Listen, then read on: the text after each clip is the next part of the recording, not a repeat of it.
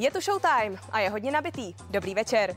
Michal David měl mít koncert pro 15 tisíc lidí. Nakonec se musel smířit se 70 lidmi. Také vám v dnešním showtimeu ukážeme nejkrásnější místa na světě. Ale než to všechno odstartujeme, napřed tu pro vás mám jednu hádanku. Co spojuje jména, jako je Patricie Pagáčová, Dana Morávková, Michal Kavalčík a samozřejmě Libor Bouček, Vojta Kotek a Jakub Prachař. Tak, pro ty, kteří nevědí, já vám to prozradím. Je to zábavný pořad Máme rádi Česko, která startuje po showtimeu. Tady je malá ochutnávka. Jsi ty soutěživý typ a jak snášíš prohry? Já jsem strašně soutěživý typ. Ať, ať se jedná o sport nebo o takovéhle hry, navíc milu aktivity, takže máme rádi Česko je přesně jako soutěž pro mě. A mě to strašně baví. Já na to i ráda koukám, takže když mi volali, tak já měla velkou radost. Já bych šel do všech soutěží, které jsou na primě, eh, dokonce i poklad z půdy, takže já prostě cokoliv bych mohl, tak bych se tam nadspal, protože mě vždycky baví jako mm, být lepší než ten druhý tým. Tím, že jsem dělá vrcholový sport, tak jsem soutěživá, protože samozřejmě tam šlo o to na té bedně stát a být nejlepší, ale tím, že prostě to krasobruslení, víš, jsem dělala jako řadu let a ne vždycky seš první, taky někdy prostě seš poslední, nebo třeba Bramborová, což je ti líto, protože jsi čtvrtá, tak se ty prohry jako naučíš brát jako součást života. Jsi ty týmový hráč nebo radši dáváš sama na sebe? No, jako uh, když jsem hrála tenisový turnaj se svým mužem ve dvojici, tak to vypadalo, že se rozvedem, protože samozřejmě všechno byla jeho chyba. Uh, takže já jsem trochu děsná v tomhle. A přestože se snažím být týmový hráč, tak uh, občas jsem trošku solista, no, a jsem naštvaná na ty lidi, když to skazej, že jo, a tak. Ale i na sebe teda, když to skazím, abych zase byla jako spravedlivá. K mému velkému překvapení eh, mě dneska můj tým nominoval na kreslení, což je velmi opravdu těžká disciplína a k ještě většímu mému překvapení to dopadlo lépe, než jsme všichni čekali, takže já nebudu raději prozrazovat, ale dopadli jsme lépe v tom kreslení než eh, tým Jakuba Prachaře. Mě hodně bavilo poznávání toho obrázku, co Michal maloval. Tam si myslím, že docela jsme byli dobrý. A ty písničky, ty jsou hodně těžký. To se jako kolikrát teda vůbec poznat nedá, ačkoliv mám doma muzikanta. čas, a pak tady je takový maličký pán, je z Mongolska a ten zpívá český hity, tak tam, není, tam nejde poznat vůbec nic, vůbec nic, to je strašně těžký. Známe vítěze fotografické soutěže Sony World Photography Awards, která bývá často přirovnávána k fotografické obdobě filmových Oscarů. Tak to není co řešit a jdeme rovnou na věc. Kdože tedy letos zabodoval u odborné poroty? Světová fotografická organizace slavnostně vyhlásila nejlepší profesionální fotografii roku 2020. Absolutním vítězem se stal Pablo Albarenga z Uruguaye se svou sérií snímků, která odráží boj aktivistů proti kácení deštného pralesa. V tomto důležitém ocenění spatřuji dvě vítězství. Prvním je příležitost vyprávět příběhy původních komunit Amazonie a druhým pak to, že se titul fotografa roku dostává do Latinské Ameriky.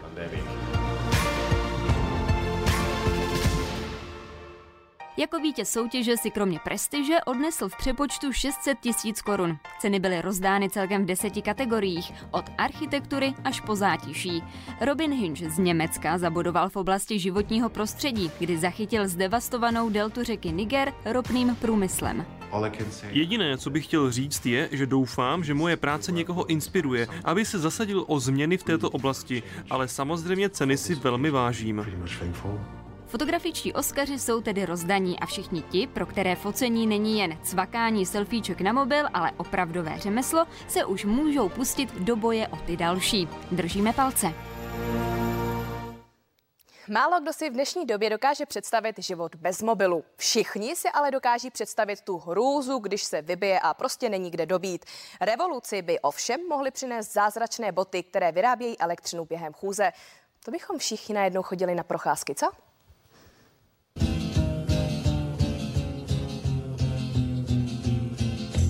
K výrobě elektřiny už dávno není potřeba třít ebonitovou tyč liščím ohonem. Naopak, technika se posunula tak daleko, že teď úplně stačí chodit a tím vzniká energie. Boty byly původně určeny pro seniory, protože bota poznala, kdy do ní vklouzla noha a sama se zavázala. Pak ale vědci přišli na to, že se boty dají využít i jinak. Chytré boty v sobě mají zabudovanou malou elektrárnu, která pracuje ve chvíli, kdy člověk došlápne, nebo když se bota jednoduše při chůzi zhoupne. S nápadem bot vyrábějících elektřinu přicházejí různé firmy a pozadu se skvělými zlepšováky samozřejmě nezůstávají ani studenti. Šli jsme do laboratoře, abychom viděli rozložení sil v dolní části nohou. Soustředili jsme se na patu, protože při běhu tak můžete lépe využít gravitaci.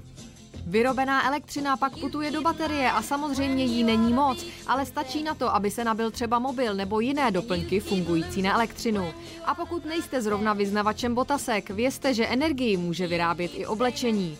Vědci vyvinuli látku, která přeměňuje kinetickou energii na elektrickou, což znamená, že se elektřina vyrábí pohybem. Oděv je pak nejvhodnější pro milovníky sportu. Čím víc je totiž jeho nositel fyzicky aktivní, tím více elektřiny se vyrobí. Už se vám někdy zdálo o tom, že se procházíte neuvěřitelně krásnou krajinou? Tak a víte o tom, že ta místa fakt existují? Tak jako když se podíváte třeba na tohle, není to nádhera? Výlet do přírody je vždycky pěkným zážitkem. Teď vás ale vezmeme tam, kde vaše oči možná nebudou chtít uvěřit tomu, že to, co vidíte, je reálné.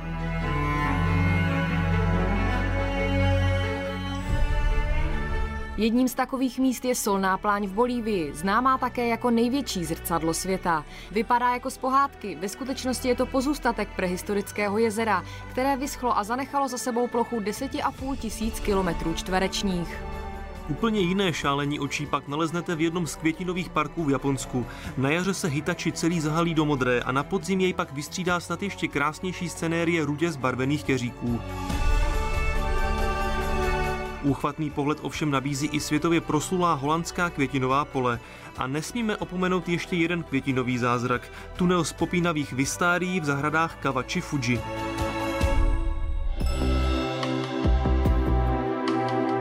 Jako vstup do jiného světa pak vypadají ledové jeskyně na Aljašce nebo antilopí kanion v blízkosti města Page v Arizoně, který se díky svým zvlněným útvarům a světelným paprskům stal nejfotografovanějším kanionem světa.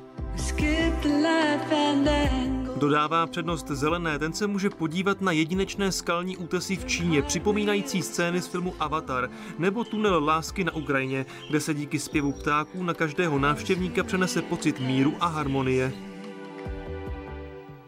Michal David si narozeninový koncert představoval původně asi trochu jinak. Měl hrát pro zaplněnou pražskou arénu. Ale o koncert ani o dort nakonec nepřišel. Rádio, které chrlí jeden hit za druhým, mu postavilo stage na střeše a Michal zpíval nonstop jako o život.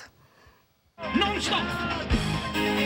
60 bude Michalu Davidovi sice až za měsíc a narozeninový koncert si nakonec odbude až na konci září, ale slavit začal už teď. A jak se ve svém věku cítí? Já jsem jako v 60 jako úplně v celkem fit a, Počkej, celkem, celkem, takže něco tě bolí, tak... No tak samozřejmě v 60 už máš nějaký jako prostě takový jakoby ne, věci, které už jsem ve 20 neměl, mám o 20 kilo víc, než jsem měl ve 20 a tak dále, no co si budeme vykládat. Ty jsi omladil kapelu před dvěma lety. Jak vám to funguje? Máš tam dvě mladé kočky. Holky samozřejmě zpívají výborně, takže mám kapelu, která prostě je skvěle. Já jsem Michala poslouchala už ve 13 letech, ještě mám doma CD, nebo vlastně single, takže to mám jako poklad doma schovaný. A teď je to pro mě jako zázrak, že vůbec s ním můžu zpívat. Já jsem samozřejmě taky poslouchala Michala, ale spíš jako u babičky a tak, protože jsem teda mladší, mě je teprve 24, ale je to pro mě obrovský zážitek. S kapelou se zpěvák potkal po půlroční nucené pauze a koncert na střeše Rádia Impuls si užíval. A když už jsme byli ve výšce, nabízela se otázka, jestli má za sebou i nějaké pády.